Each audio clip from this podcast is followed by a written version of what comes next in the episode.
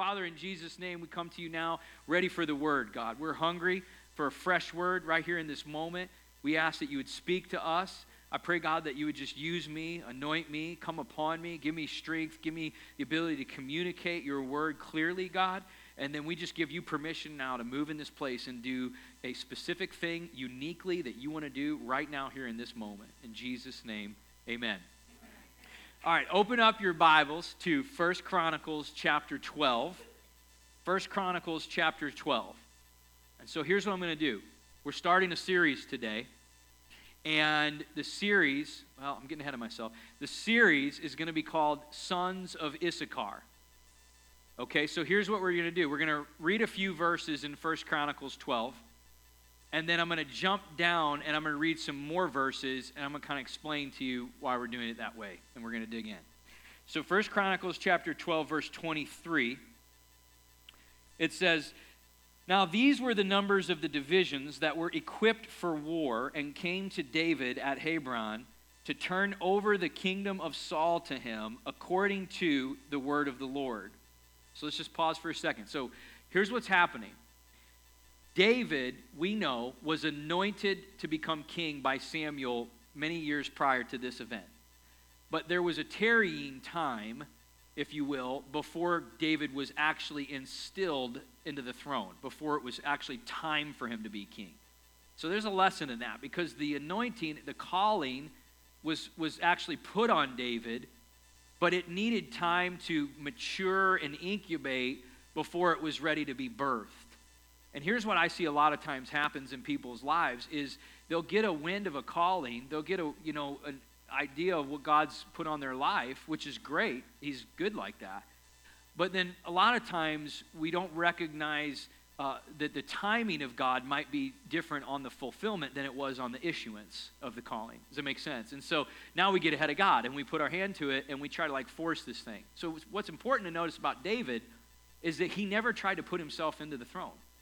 Even though he had been anointed by the prophet Samuel. I mean, that's as legit as it gets, right? Like Saul knew, like, I'm done.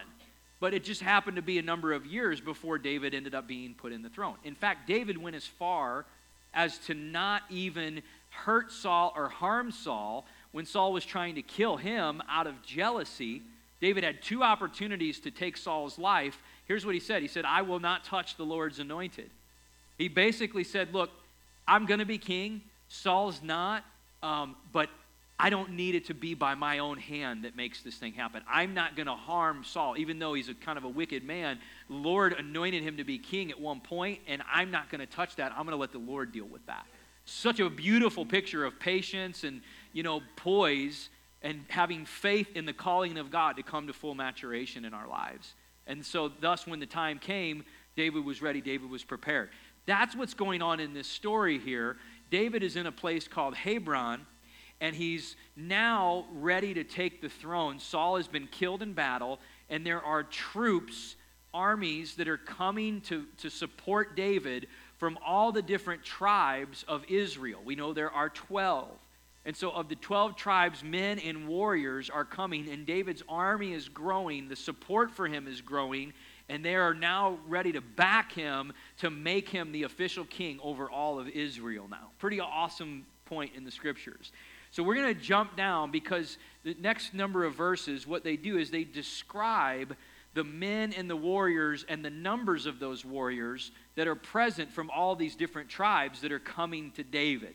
But there's one tribe in particular that I want to focus on, and as you may already know because of the title of the series, Uh, sons of Issachar, it's the tribe of Issachar that I want to draw your attention to today, and some things that I feel like the Lord has just really opened up to me in the last number of weeks. So, verse 32, it reads Of the sons of Issachar, who had understanding of the times, to know what Israel ought to do, their chiefs were 200, and all their brethren were at their command.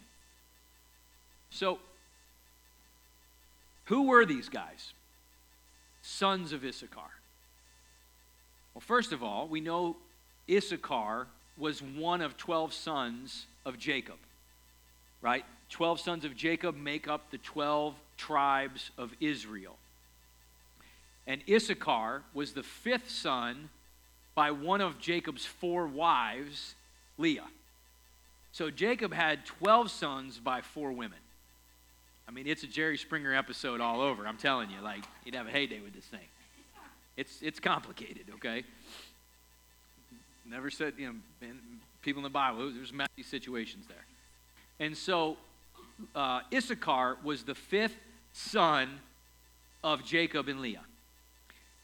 When it says in these verses, the sons of Issachar, it's referring to the entire tribe, and it, just go by the name of their forefather a lot of times when they speak about the tribe. Because this is centuries later from, from Issachar being born to Jacob and Leah. David's along here now, centuries later after that had happened.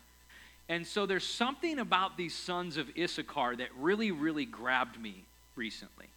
I was studying these verses and reading this, and the statement that they had understanding of the times really just kind of grabbed me and pulled me in. Anybody ever have that where you're reading the Bible and like something just jumps out at you? Look, I can't encourage you enough. Drive that well deep when it happens.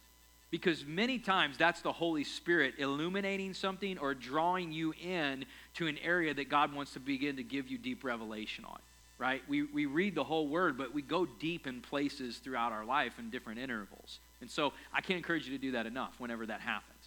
That's what God was doing to me. And I thought about this statement they had understanding of the times. And I thought, man, that's really interesting. You know, that sounds familiar.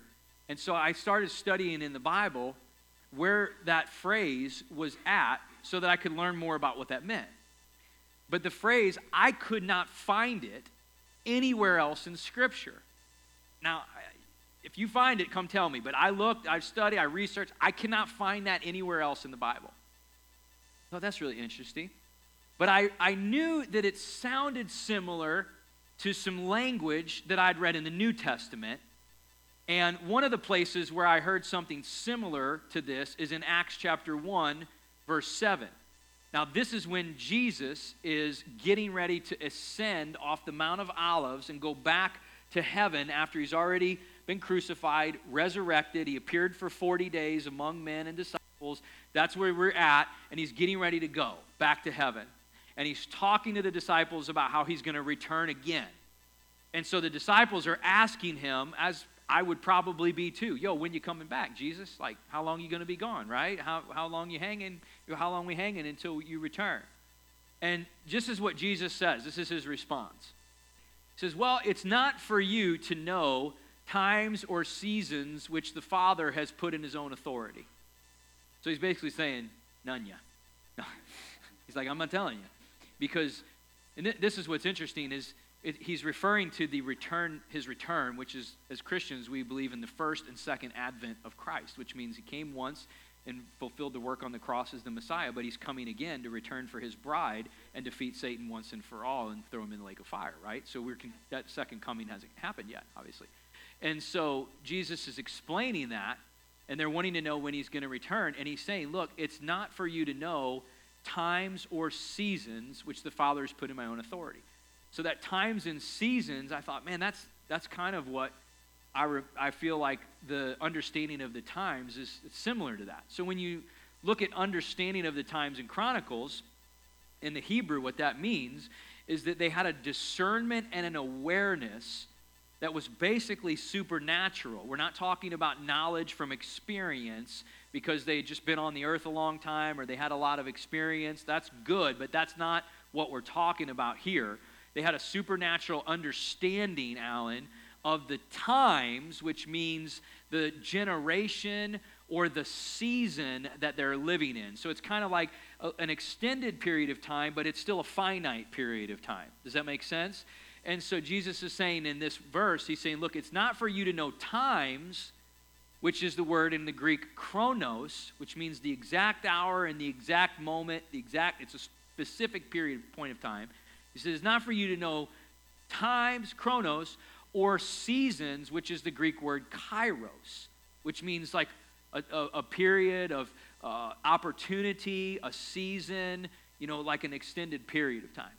So I'm like, that's very interesting. So you go, and then I remember that it says in the Bible in Acts chapter 17 that God has he says that he has made from one blood every nation of men to dwell on the face of the earth and has determined their pre appointed times, kairos, and the boundaries of their dwellings. I'm trying to kind of take you through to open all this up because we're getting into a series and I just I want to really open up this in the beginning for you to see. That word kairos in times again in this particular passage of scripture the interpretation means this is so cool that God has specifically designed as part of your purpose for you to live here in the generation that you live in right now. Now, have you ever like thought the had the thought or maybe said the statement, man, I wish I would have lived 100 years ago. Or, man, I, I should have been born in the 1500s or something crazy like that, right? We kid around, we say stuff like that. I've said stuff like that.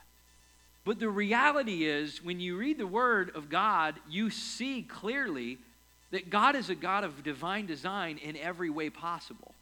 So, even the time and the generation that we're living in right now is specifically designed by God as part of your purpose that He has for you. Which, let me just remind you, implies that you have a specific work and contribution to make to the kingdom of God here and now, in this day and in this generation. Isn't that amazing? That we realize, hey, God's put us on this earth when He's put us on this earth to make an impact and make a difference for Him right now. So, no matter what kind of kairos, season, generation that we're living in, and they are all filled with different perplexities of their time, different challenges and things that come against the church. There's always different kinds to each season, but whatever they are, if we're here now, then we are meant to face those things head on and bring victory to those things in our lives and in the body of Christ. Isn't that awesome? And it even said of David that whenever he had served God, fully served him with his whole heart and his, and his life, when he had served God in his generation, then he fell asleep. So when his time was done and he did all God put him on the earth to do, and the kingdom was advanced through him at that time, he fell asleep. Look, our lives, James tells us, is like a vapor. It's, it's a morning mist that's here and gone, like that. That's our life. That's our finite period of time. And David served God with his whole life, but when he was done, he fell asleep. But David was created and designed by God to live in exactly the era, the age, and the season, the kairos that he lived in. And he did something about that in that kairos. Are you getting me? You are not created to live when David lived, and David was not created to live when we live right now. We have a mission as well to do something in this world for God while we're still breathing, and we need to accept that responsibility and move forward with that mission. I love that. So I thought, man, this is really this this really is very similar. This idea of kairos and season, finite period of time. And so here's what I did. I started really studying this. And when you look at the Old Testament, of course, we know it's written in Hebrew. But in the early centuries, when the church started exploding, even when Jesus was around, the predominant language, really, even in the Jewish culture, it was starting to happen, was Greek because it was just so predominant in the area. Fast forward a couple hundred years, and it was almost all Greek, and Hebrew was rarely even spoke even among Jewish people in many dialects, okay? So here's what they did they went back because the Gentiles were grafted in to the Jewish nation, into Israel, and we became one church. So they went back and they, they actually transcribed the Old Testament from Hebrew into Greek so that they could understand the Old Testament as well as the new writings that God was speaking. Well, when you read, it's, that book is called the Septuagint, by the way, the Greek version of the Old Testament. Well, when you read the Septuagint, are you like, oh, I can't wait to go read that? You know, yeah. So when you read the Septuagint, in First Chronicles chapter 12 verse 32 what we just read about men of Issachar sons of Issachar had understanding of the times the word it uses is kairos they had understanding of the season, of the generation, of the moments that they were living in right then and there. And it says they knew what Israel ought to do.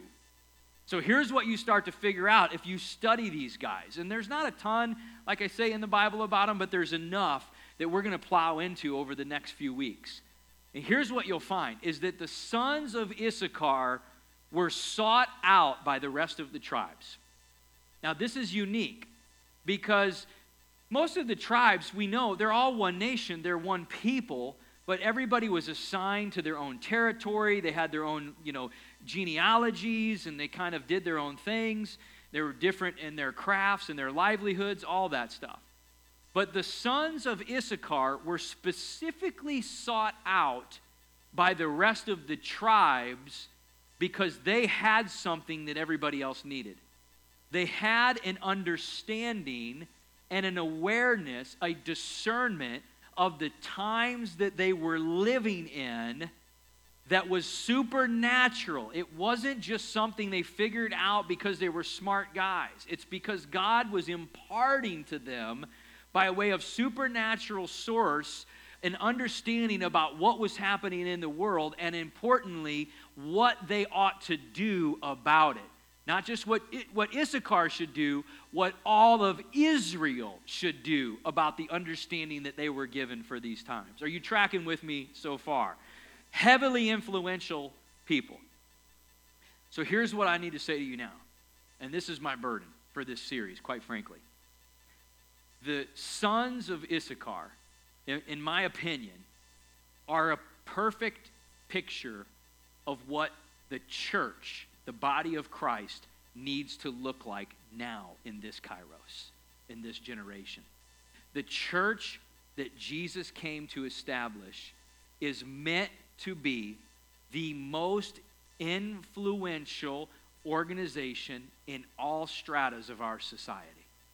We should be the people affecting and leading the way in our culture today, not being pulled and led by the culture. Let's just let's just be frank. Let's look around, right? Even in the last week, we've got tons of people, even probably Christians, followers of Christ, that are in a panic and in a frenzy and being completely motivated by fear by all this virus and everything that's going around. Now, listen, I am not making light of this, so you please don't misunderstand me. It's serious, and we need to know about these things. We need to be aware.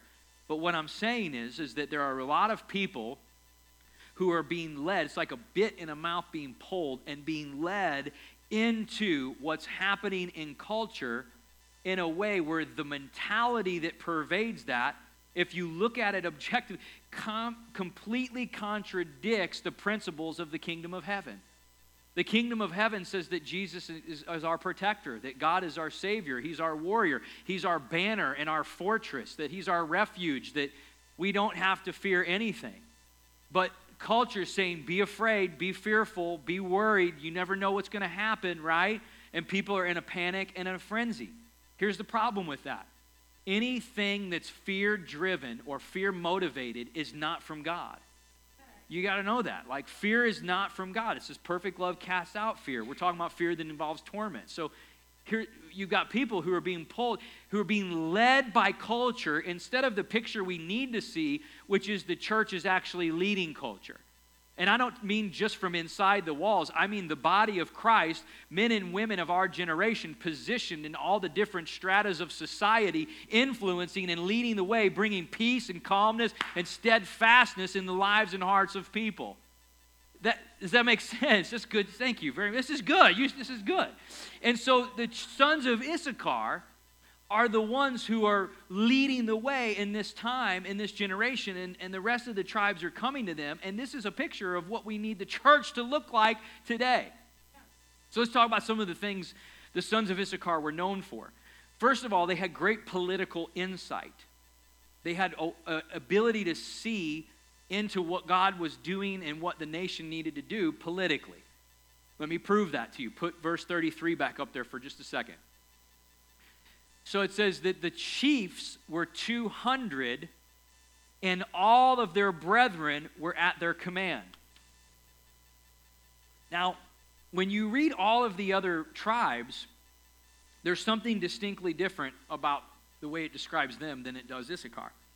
It says in Issachar that all of their brethren were with them. In the rest of the tribes, it gives numbers of the warriors, numbers of the people. Now, I can't specifically prove that every single tribe besides Issachar, was divided around their support of David, but we know some of them definitely were. Because the tribe of Benjamin is where Saul came from, and there were a lot of people in the tribe of Benjamin that still wanted Saul's lineage, that they, they weren't sure, but they wanted to be loyal there. But every other tribe, it just lists off a number of how many of them were there to rally and support David. But the sons of Issachar, it says all of the brethren were behind them. They were united and they were in full support of this.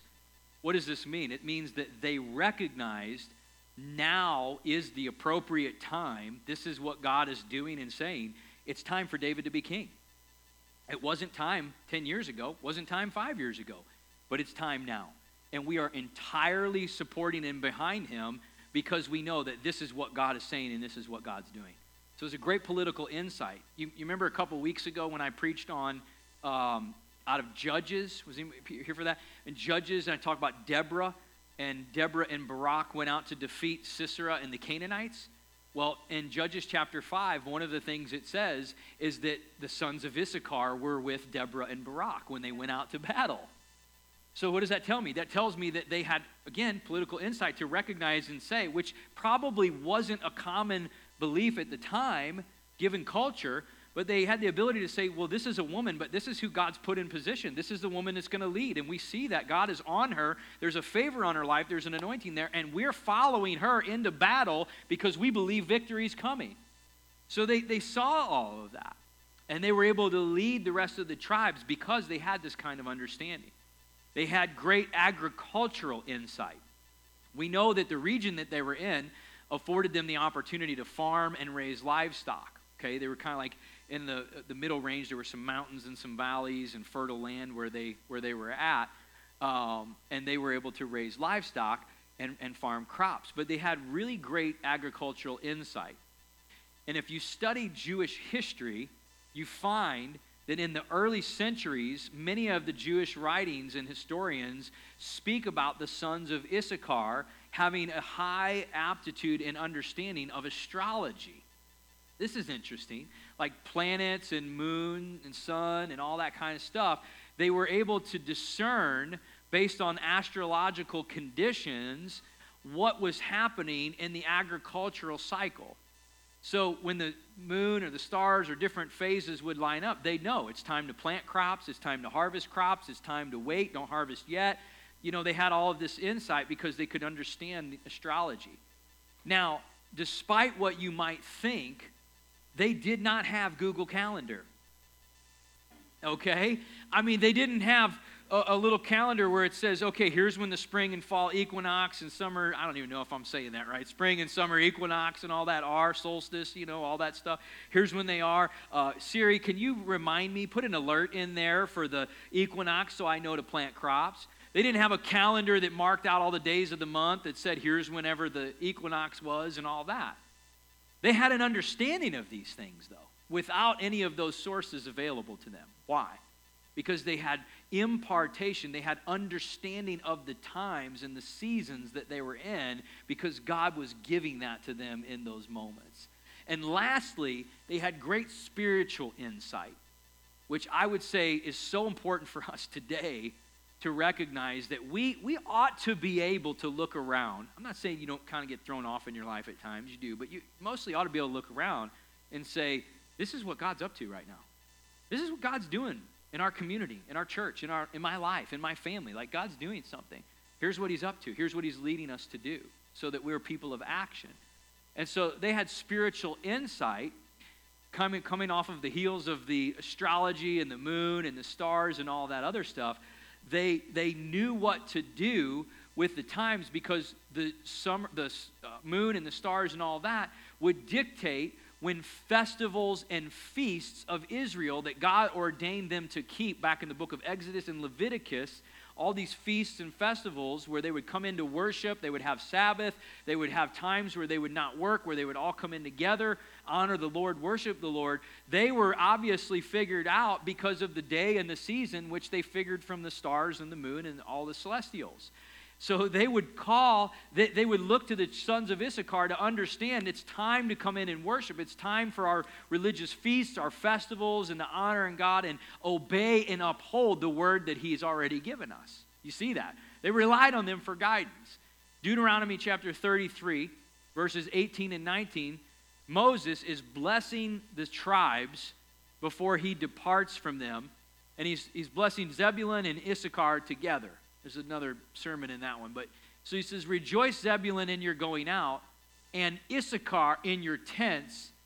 They shall call the peoples to the mountain, they shall offer sacrifices of righteousness. What does that mean to call the people to the mountains? Well, before the temple period, which is where we are here, the temple hasn't been built, house of the Lord, where they would go to worship. Before that, they would go to the high places. The mountains was known for the places of worship. Are you getting this? And so they would call the people to the mountains. Come, guys, it's time to worship. It's time to enter into the presence. It's time to go and give God glory, be refreshed, be strengthened, and go out filled up and ready for what God has for us to do. They called them to the mountains and they were able to discern what was happening in those moments. So we have to be a people we, we are meant to be a people who are leading the way in our generation and in our culture today, not being led by what culture is doing. Would you agree with that? We have to rise up and be that people. But in order to do that, we cannot react to what culture is doing and saying. If, if we're reactionary, then it's like a knee jerk, right? You ever go to the doctor and boom, you hit your like thing, and it, it happens no matter what you do. It just you can't stop it. You just react to things. Reacting is not good. We need to be leading the way and leading the charge. But in many cases, people, even in the church, just simply react like what we see right now. And then they get into this downward spiral and they're caught up right in the midst of this cultural dilemma that is contrary to what the word and what the kingdom of heaven says about how we live. We can't react. One time, I remember Katie and I, we were, uh, we were on a business trip and we were there with some of our business colleagues, and we were all hanging out having lunch or whatever it was before we went home. And so we finished our meal, and we went back to the hotel room, and we were packing all of our stuff up, Jane, to get ready to go back. And um, I'd finished my bag, and I'm laying on the bed, and I'm just relaxing. I got my hands kind of like up over my head, you know, my eyes closed, just relaxing on the bed. And for whatever reason, Katie decides to run over and then she jumps up on the bed and she like jumps up on top of me. Now like hang with me. Don't let your mind go in the wrong direction here okay? This this was not where child number one came from all right? Several years later. So she jumps up on top of me and she starts tickling me. Now i am terribly ticklish. I can't i mean i just i'm not responsible for what happens to somebody when they start tickling me. I just can't control my flailing and everything especially the bottom of my feet Anybody else, the bottom of your feet, like, oh, I mean, just even thinking about it. Yeah, thank you, Dustin. Oh, man, it's like you tickle my feet. That's it. It's over. I mean, I might, I might knock a kid out. I don't know. It's possible. I cannot handle it. The kids would all jump on top of me at one time and hold me down. like bowling pins flying off. They start doing that. So Katie's on top of me. She starts tickling me. And immediately I just react. I, I no thought went into it whatsoever. I jerked my arms down thinking, I got to protect myself, I got to save myself. And as I jerk my arms down, I, I don't know if it was my fist or my elbow, don't speak, and I hit her. it hit her right in the nose and just whoosh, exploded her nose. Like just blood just everywhere, all over the place. Yeah, yeah, I'm like, this is not, this is not to be good. So then, you know, she, we stuff it full of napkins and paper towels, and then her eyes are already getting dark circles. Her eyes are bloodshot, and oh, it was, yeah, it was serious. And so we go back to the airport, and we had just been with our friends like an hour ago having lunch, and they're like, Whoa, what, what happened to you? Should we call somebody? Are you okay, honey? Like, it's like, no, you know. So I just reacted to the situation instead of having a, a response and, and leading the way the way that I should have, right? And this is what happens when we react to what's happening, people get hurt. Sometimes it's just Katie. But you know, when we when we react to situations instead of leading the way and responding, sometimes people just get hurt. But the children of Issachar, they had a discernment and an understanding about what was going on in the times and what to do and they also had a wisdom of what to ta- how to take action about that. Don't you love that? Like there's discernment and understanding of this is what's going on, but wisdom also leads us to action in how to approach, how to handle and respond to those things. We need both working hand in hand so that we can accomplish what God's wanting us to do, but He's filling us with something that is not available to us from an earthly source. That's what I want you to get. We, we live in a time that things are changing constantly. I mean, it's, it's almost like chaotic in a way where the thought process around issues like morality and all these other things, it's like changing drastically. I, I was just reading an article. There's this guy named uh, Fuller Fullerton. He created this thing called the knowledge doubling curve, the human knowledge doubling curve.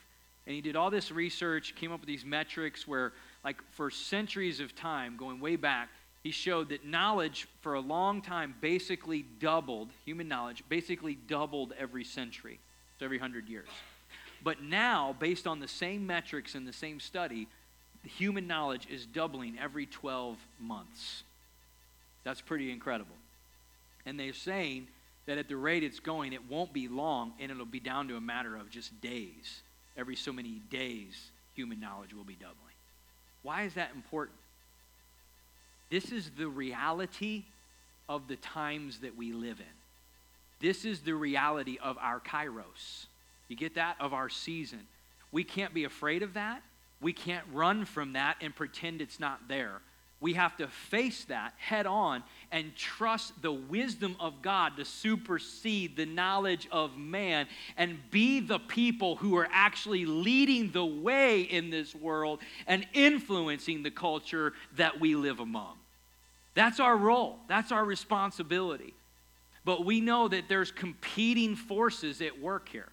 There always are, right? There's competing forces.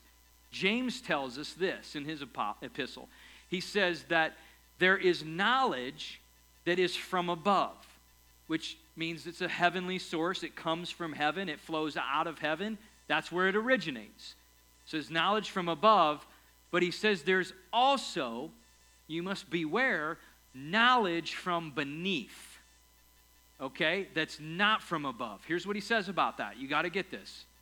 He says that that knowledge, first of all, is worldly, which means that it operates according to the function and the principles of the kingdom of this world. And we know that the prince of the power of the air is over influencing the kingdom of this world. He says, no, no, no. Knowledge is not from above, it's worldly.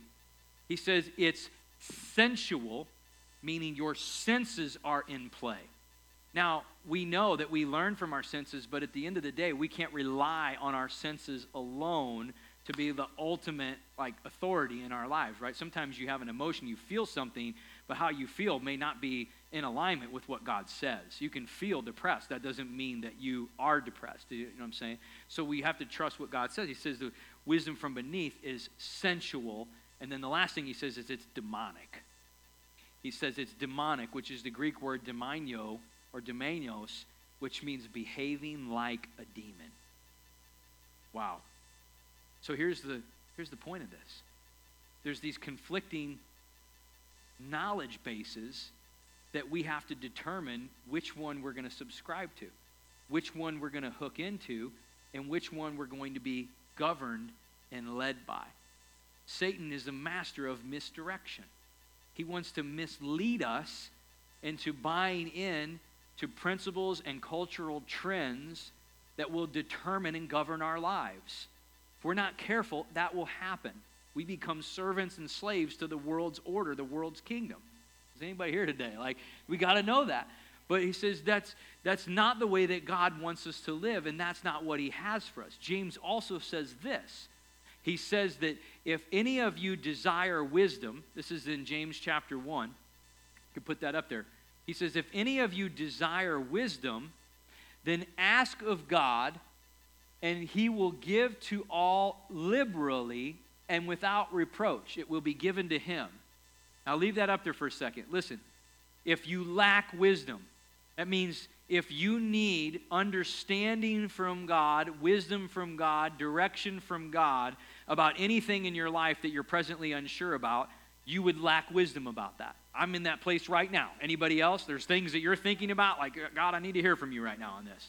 So if you lack wisdom, let him ask of God. To ask is not a casual ask. This is where, like, you know, sometimes you read it in the English and then you can miss things when you read it in the original translation. So the word that's used in the original translation is the same word that Jesus used when he said, If you ask, you will receive. Knock and it will be open to you, right? So to ask in the translation, it means to ask and keep asking. It's a present ongoing tense of the verb, which means it's not a one time ask, it's a continual coming to God, seeking and pursuing, knowing that as we keep asking, He keeps giving. Are you with me?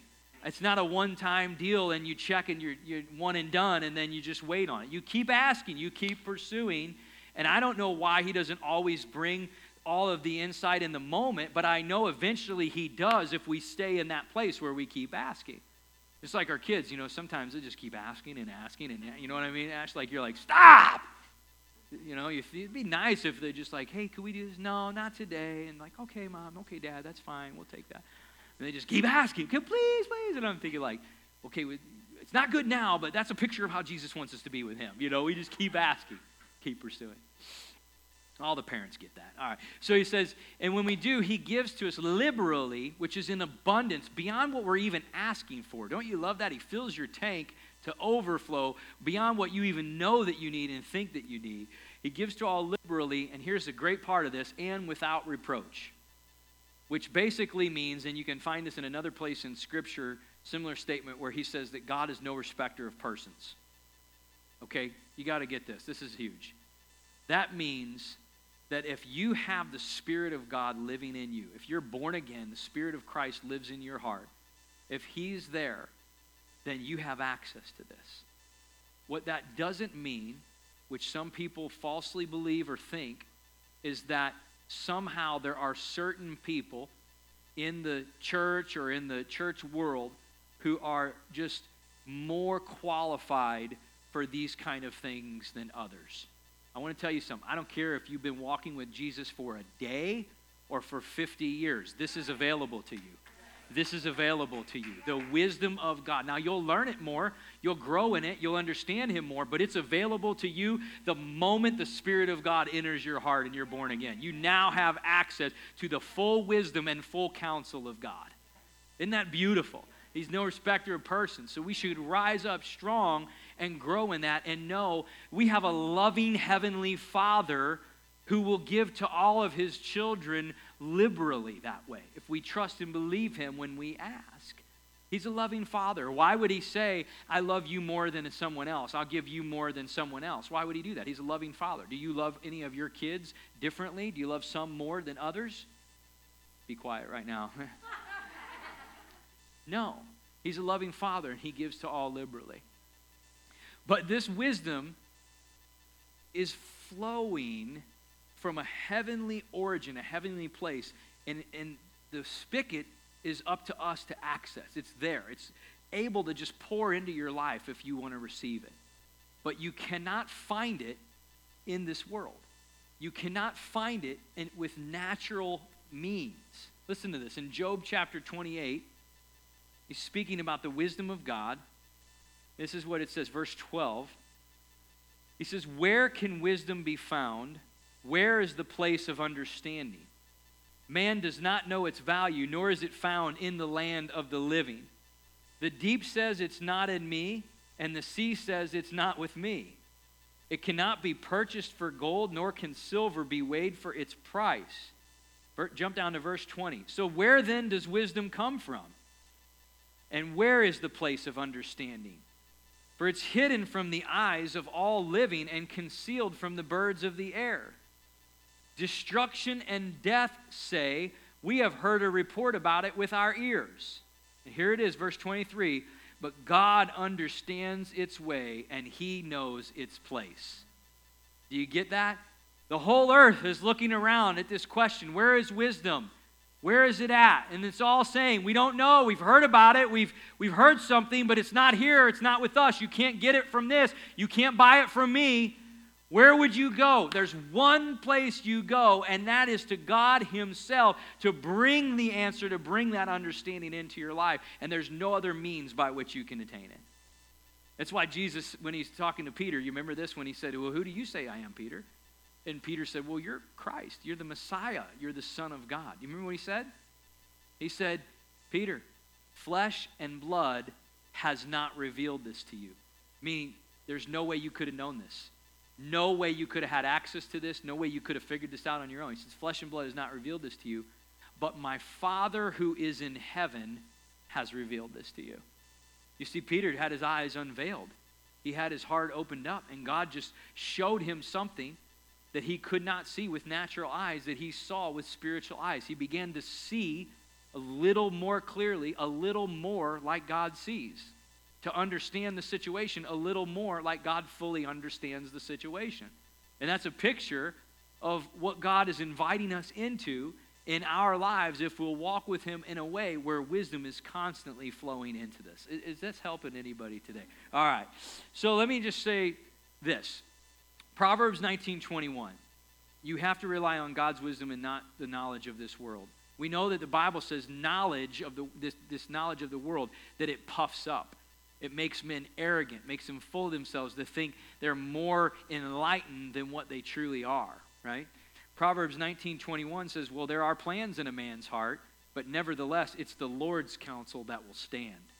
Psalms 33:11 says, The counsel of the Lord stands forever, the plans of his heart to all generations. Don't you love that? This is what stands the test of time, not the passing, transient trends of our culture that come and go, you know, what we think we're so sure of right now and scientific evidence, we'll be unsure of 30 years from now. You can bet your mark that's going to come and something else is going to change. It's happened all through the centuries. But the counsel of God, the wisdom of God, is what will stand the test of time. Everything in this earth is transient, it's, it's all going to turn to dust one day. But the wisdom and counsel of God will last forever. And what's beautiful is, is that we can come to God and we can ask Him for the big things and i just i want to encourage you in this today and for the as you might describe them and i might describe them the little things. I don't know that god would describe them that way because he counts every hair on our head so i think it's all important to him. But we might say we go to god for the big things but we also go to god with daily wisdom for daily living in the small things too. Let's look at the two the big things. Okay let's consider joshua and the way they took jericho. Now do you think for one second that Joshua saw the city of Jericho, got his captains together in a war room, and said, Guys, let's, let's figure this out. This Jericho's a huge city, huge, thick walls, very, very tall. Chariots can march around them. Like, we, we need a plan, guys. We need to come up with the best plan we've ever come up with here. And do you think that as they were sitting in there, all the experience that they had, all the war knowledge, all the battlefront time that they had, led them to a point where they said, We've, we've got it. We've got the perfect plan. Here, here's what we're going to do we, we're, we're going we're gonna march around the city for seven days. Oh, oh, wait, wait, wait. When we do it, we're, we're, we're going to blow trumpets. Ah, we're going to blow trumpets. Oh, man, we're going somewhere now. We're going to march on the city seven days. We're going to blow trumpets. And on the seventh day, oh my gosh, get this, we're going to do it seven times. Seven times. And then we're going to blow trumpets after the seventh time, and the walls are going to fall down and we're just going to go in and take the city. Oh, brilliant plan, gentlemen. Way to go. All the experience, all of the knowledge that we've attained in our life and our time has led us to this point. No. But that is exactly what happened. And it says that God spoke that strategy to Joshua. He needed to hear from God to provide an answer to a situation God was, in fact, leading them into. And there was no, no frame of reference, no point of experience that could have ever led them to a point where that was the solution that they came up with. But it's available in the little things too. I've seen over my life for years and years since walking with the Lord that this wisdom is available at any moment, at any time, that we go to God, believing that He will give as we ask. Again, I say maybe it isn't immediately in that moment, but God's view of time is different than ours, right? So He's going to bring that. We just keep asking. But I remember one time um, back, this was probably 15 years ago. So I had a snowplow business that I did kind of on the side, just another one of the businesses I was in. And I did that through the winter, well, because, you know, it doesn't work in the summer. And so I was plowing the snow, and one, one year there was this major storm. And it was snowing like crazy, and, it's, and it hit and started at like 1 o'clock in the morning. So I got out there, and I'm plowing away, and it's like 3 o'clock. There's nobody around anywhere. It's coming down like inches by the hour. And I'm in this parking lot. There are no lights there. It's dark, just the lights from the truck. And I'm, I'm plowing this parking lot, and all of a sudden, everything shuts down on me, Jake. The whole system crashes. The plow won't move. I can't lift it. I mean, I'm stuck there because you, if you can't lift the plow, you can't even really move and go on, right? So I'm like, oh my gosh, this is this is terrible. And it, and honestly, I began to kind of have a little bit of a panic, a little bit of a fit. You know, I'm not happy. I'm kind of throwing a fit. I'm upset. What am I going to do? Like, I got to get out of here. I got multiple clients to get to. This is bad. I'm going to be stuck here. Can't call anybody at 3 o'clock in the morning. And I'm just like, okay, get yourself together, Matt. You know, what do I, what do I know to do here? And so I step back and I'm like, I'm just, just going to pray. I'm like, God, help me. Help me, Lord. I don't know what to do. Fix this, you know? And so as I'm praying, I feel like the Lord just speaks to me and says, check, the, check this wiring harness. And there's all kinds of wires and electrical components for all this stuff, right? I mean, tons of them. I didn't know what was what. I'm like, okay, I'm going to check this wiring harness. So I open up the hood, and there's this kind of one main harness. So I'm like, all right, well, I'll check it. And I pull it apart. Now, I, I am not an electrician by any means at all. And I'm looking at this wiring harness, like, what am I, what am I supposed to know here, you know? And I look over and I'm studying it, and all of a sudden I notice something. There's like probably 50 wires connected to the harness, and there's these tips that come out um, for the male end, and then the female end has the holes and they plug in there, right? So there's all these wires, and I look down, and just one of those little bitty tips is like bent over, and it's just kind of cracked. And I'm like, well, that might not be making a good connection. So I went into the toolbox, I got out some tools, and I pulled that and fixed it and kind of drove it in there straight and temporary fix until I could get a new harness. I plugged the thing in and it started working immediately. Immediately.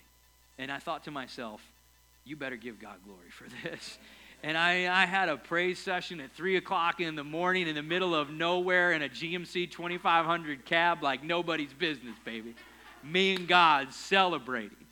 But I'm just telling you, the Lord will do that for you. He will do that for you when your heart lines up with what He wants, with His will and what He's trying to lead you into. When you're in the will of God, wisdom will just flow into your life in every season of your life. There's a moment even a couple weeks ago where I needed an answer for something I didn't know, and I prayed before I went to bed. I prayed that God would help me see, help me know what this was, go- what was causing this, what was going on.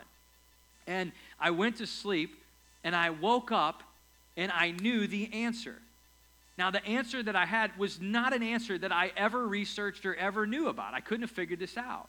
You say, well, how do you, I, all I can tell you is I just knew that God spoke that to me. I just knew that He gave me that.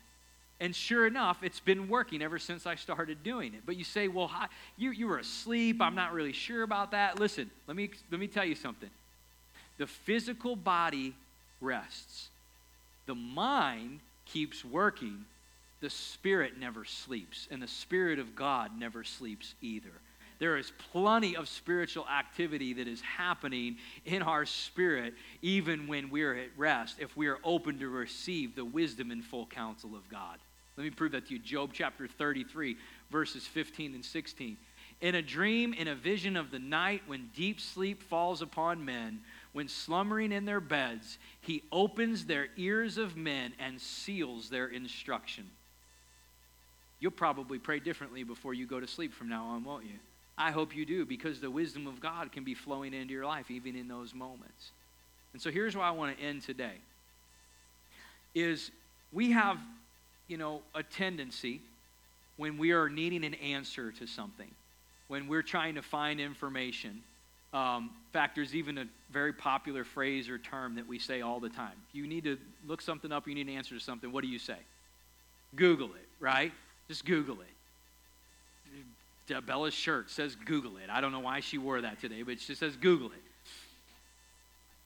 So, Google is a search engine. It's a massive search engine that has access to a ton of information. That's what makes it effective is it can search through data that is compiled and then, com- and then it can bring back an answer from sifting through that data. Now, listen to this. I did a little bit of research because I was just kind of interested. And it says that Google can hold up to 1,200 petabytes of data. Now, I know that it makes sense to me. I know that probably doesn't make sense to you, but petabytes, right? No, I have no idea. So then let me clarify that for you. 1,200 petabytes is 1.2 million terabytes of information. So now you understand, right? No. It's a lot of information. But here's my here's my point. Even Google is limited. There's an end. Even Google stops at some point. Now it is growing and is expanding and I know that it keeps doing that, right? But even Google has an end. But can I tell you something? You have access as a child of God to the greatest search engine that it's ever been the Holy Spirit on the inside of you that searches the deep things of God, unknowable to man apart from Him. He is the greatest search engine that there is. Let's think about this. Google is a robot, the Holy Spirit is a person. Google learns you, the Holy Spirit knows you. He created you. He is there for whatever it is that we need as we go through every season, every kairos of our lives. And He's there to search things out in the counsel of God and pour them into, impart them into your spirit. We can be like the sons of Issachar, having the wisdom and understanding of God flowing into our lives and knowing what we ought to do in any season of time.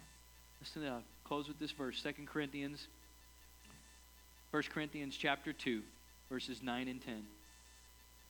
Eye has not seen, nor ear heard, nor has entered into the heart of man the things which God has prepared for those who love him. Now get this, please get this. Verse 10 but God has revealed them to us through his Spirit. For the Spirit, that's the Holy Spirit, searches all things, yes, the deep things of God. So here's what's happening. If you're a born again believer, if you know Christ, you've given your life to him, the Holy Spirit fills you. He comes to live on the inside of you. You're filled with the life of God. You're born again. You are alive spiritually now. Holy Spirit is in us. He is the person of God, the third person of the Trinity, and he has access to the full wisdom and full counsel of God. And as he searches the things of God through that infinite database, if you will, he brings back answers and wisdom, and he reveals them to our spirit inside. He's a search engine, and he's a perfect one and he's unlimited. There is no end to his knowledge or his understanding. And I pray today that as we go out of here, that you will choose to be like a container ready to be filled in every kairos of your life with the wisdom and understanding of God, to know the times we live in and to know what we need to do about that. Individually, as our in our families, in our homes, in our community, and as a church that we would continue to grow strong together, rise up, and be the influencing people like the sons of Issachar in our generation. Amen.